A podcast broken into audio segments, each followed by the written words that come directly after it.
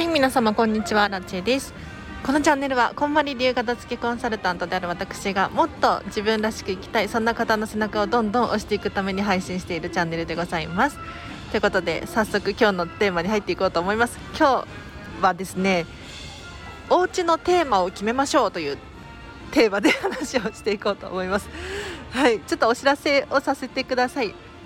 平日の朝はライブ配信をしております。お片付けのお悩み質問に答えたり1日1個課題を出しております。もし気になる方いらっしゃったらぜひねこんまり流片付けコンサルタントにお話が聞ける機会ってなかなかないと思うのでぜひまた明日できそうかなって思うのでちょっとできるかな？ちょっと微妙なんですけど平日基本的に毎日やってるんだけど予定がある時とかもあるのでね。はい。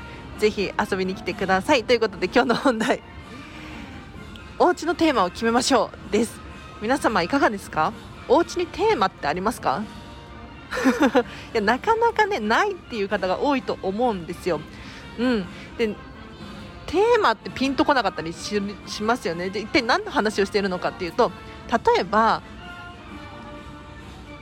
お店屋さんレストランでもいいしなんだろうお洋服屋さんでもいいと思うんですがどこに行ってもね基本的にテーマって決まってると思うんですよ。テーマテーマっていうと難しいかもしれないですけどなんとなく雰囲気、うん、同じ方向性っていうのかな。もののインテリアだったりとか置く場所だったりとかがかなり決まっているはずです。これをぜひねお家でも再現してほしいなって思うんですよ。例えば今日は私もしかしたら気づいていらっしゃる方多いと思うんですが 東京ディズニーシーに来ているんですよね。私ディズニーシー大好き本当に楽しい。でディズニーシーで撮ってるんですけどもうねディズニーシーってもうテーマが完璧に決まってるんですよ。でディズニーシーのテーマじゃなくてだけでなくお店ごとレストランごとアトラクションごとにそれぞれ決まってるんですよ。うん、だから1個のお店に入っても1個のレストランに入ってもそこのお店の歴史だったりとか誰が経営してるのかだったりとか何ていうのかな。それによって雰囲気味が全然違うんですよね。うん。びっくりした。でそうだな。例を出すとするとさっきねめちゃめちゃおしゃれなお店だなと思って見てたところがあってマックダックスのデパートメントストア。うん。これあのドナルドのおじさんのデパートメントなんですけれども中がすごいこだわりにあふれているなって、まあ、全部全部のお店がそうなんですけれど特にここのお店私がすごい気に入っちゃったんですが何が気に入ったのかっていうと中に入るともうデパートメントストアなんですよ。要するにお店屋さんなんですね。で火山が噴火した。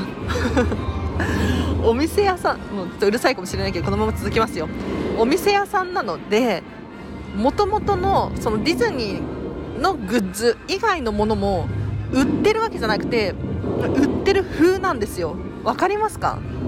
例えば上を見上げるとシャンデリアがねいっぱいいっぱい飾ってあるんです。でこのシャンデリア全部種類が違くってあれなんでこんなに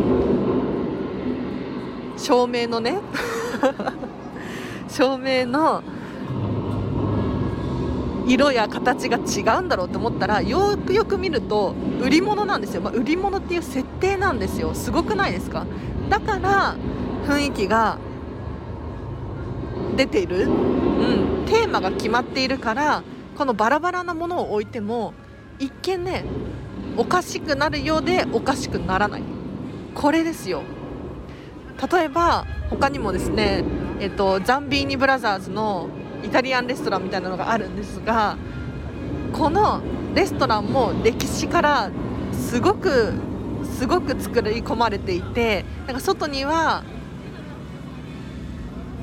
なんていうのブドウ畑があったりとかもともとワイン屋さんでそこからイタリアンレストランになったみたいなそういうのを見てわかるんですよね。でこれどうしてお家に転用してほしいのかっていうとテーマがないとやっぱりねインテリアだったりとか何をどこに置いていいのか分かんなくなっちゃうんですよだから何でもいいのでご自身が皆さんが好きなものディズニーが好きだったらディズニーでもいいしそうだな海沿いのカフェ風みたいなテーマでもいいと思うしちょっとねミニマリストの何にもないすっきりしたお家がいいわみたいな何でもいいんですよ。ぜひねテーマを決めて私はこういうのが好きだからっていうことでお家の家具とか持ち物自分自身の持ち物とかもこだわっていってほしいなと思います。では今日はここまでにします。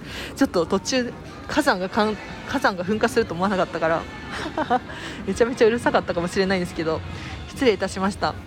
あのちょっと時間が余ってというのも予約レストランの予約の時間がちょっとだけあったので今こうして撮っています。でその次今からね行くレストランもレストランさくらっていうレストランなんですけれどこれはまあ、名前の通り日本食和食レストランですよ。でも場所がニューヨークの場所にあるっていう設定なんですね。でしかも歴史背景からするともともとそのお店があった場所は何ていうの市場かなんかだったのかなお魚とかを売ってた場所なんです。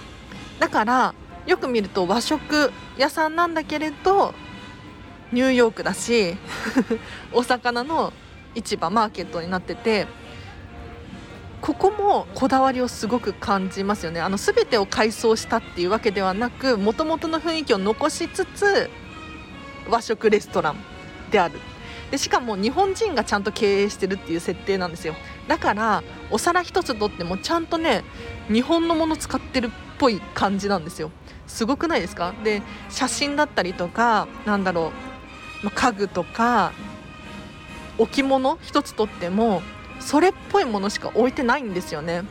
例えば招き猫が置いてあったりとかってニューヨークでそのアメリカ人がやってるレストラン和食レストランとかだとそういう発想に至らないじゃないですか。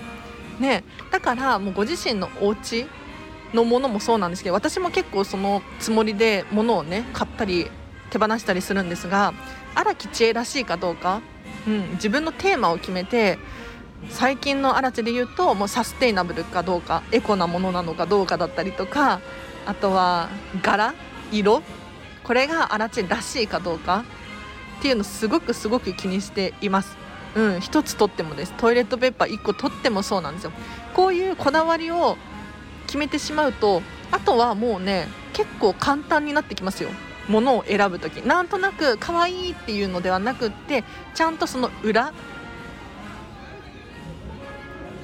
もの一つとっても誰が作っているのかだったりとかどういう気持ちで作っているのかだったりとかここを共感できたりとかするんですよ。そうすると本当にねお買い物とかもしても失敗が少なかったりとかしますのでぜひねやってほしいなと思います。はい。もうちょっと喋れるな。もうちょっと喋れます。10分まで喋ろっかな。ただもう喋ることがないので。ちょっとディズニーシーのいい感じの音楽をじゃあ皆さんに聴いてもらって終わりにしようかなと思います。はい。いや楽しい。ディズニーシーめちゃめちゃ楽しいですね。でもここ1年で私去年のちょうど今頃からディズニーシーにね月に12回くらい通い詰めてるんですが一番混んでますね。うん。だって人がいるっていうのがまず混んでる。なんか本当に去年の今頃は誰もいなかったんですよ。一面誰もいないみたいな。でもね人はいるしキャラクターもね出てきてるんですよね。写真撮ってくれてますよ。うん。あの近づけないんだけれどキャストさんがいて近づいちゃいけないんだけれど遠くから写真撮るみたいな感じで写真を撮らせてくれますね。はい。あとディズニーシーでディズニーシー事情で言うと何だろうな。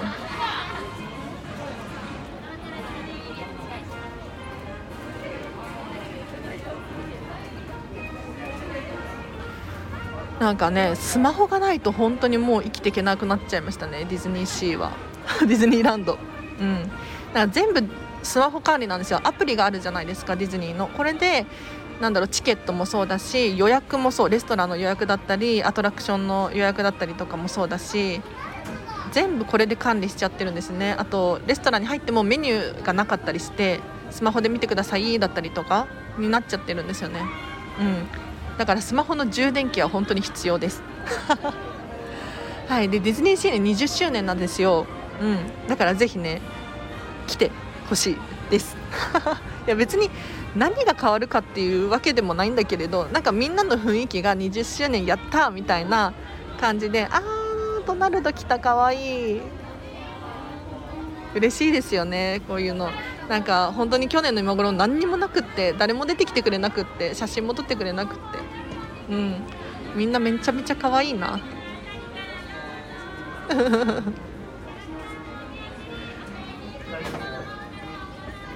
ということでそろそろレストランの予約の時間が迫っているので私はこの辺りで終わりにしようと思います。あちなみに私のレストランの選び方とか気になるかな？あのディズニーシーの話については質問等あればレターを送ってください。もしくはコメントで教えてください。私ね答えますよ何でも。はい。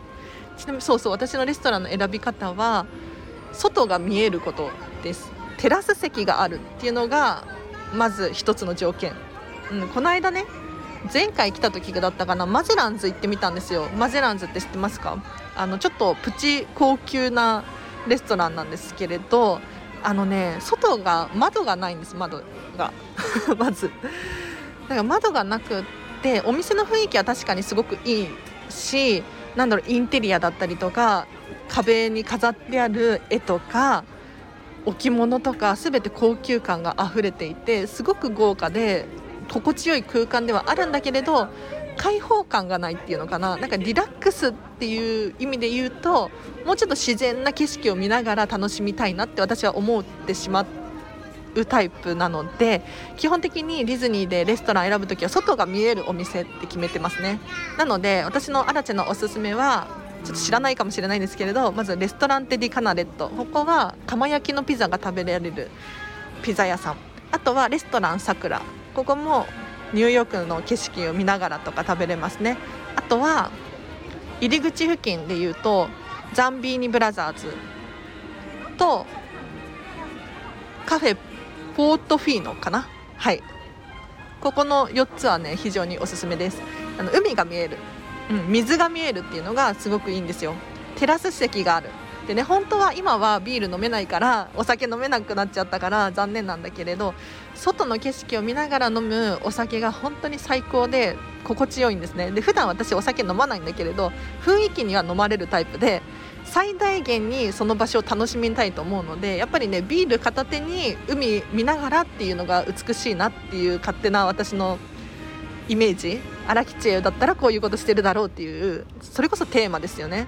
があるのでそういうことをしてたりしますね。もう本当に残念ビール飲めなくて。なんかビール なんかもうのんべえみたいだけど別にのんべえではないんですよね。ただなんかワイングラス片手にねピザ食べながらちょっとベネチアンゴンドラ見ながらみたいなのが良くないですか？雰囲気が。これやりたかったのにちょっとお酒が飲めなくてなんかノンアルビールも置いてないみたいなんですよ、うん、でノンアルコールカクテルとかあるみたいです。はいカクテル。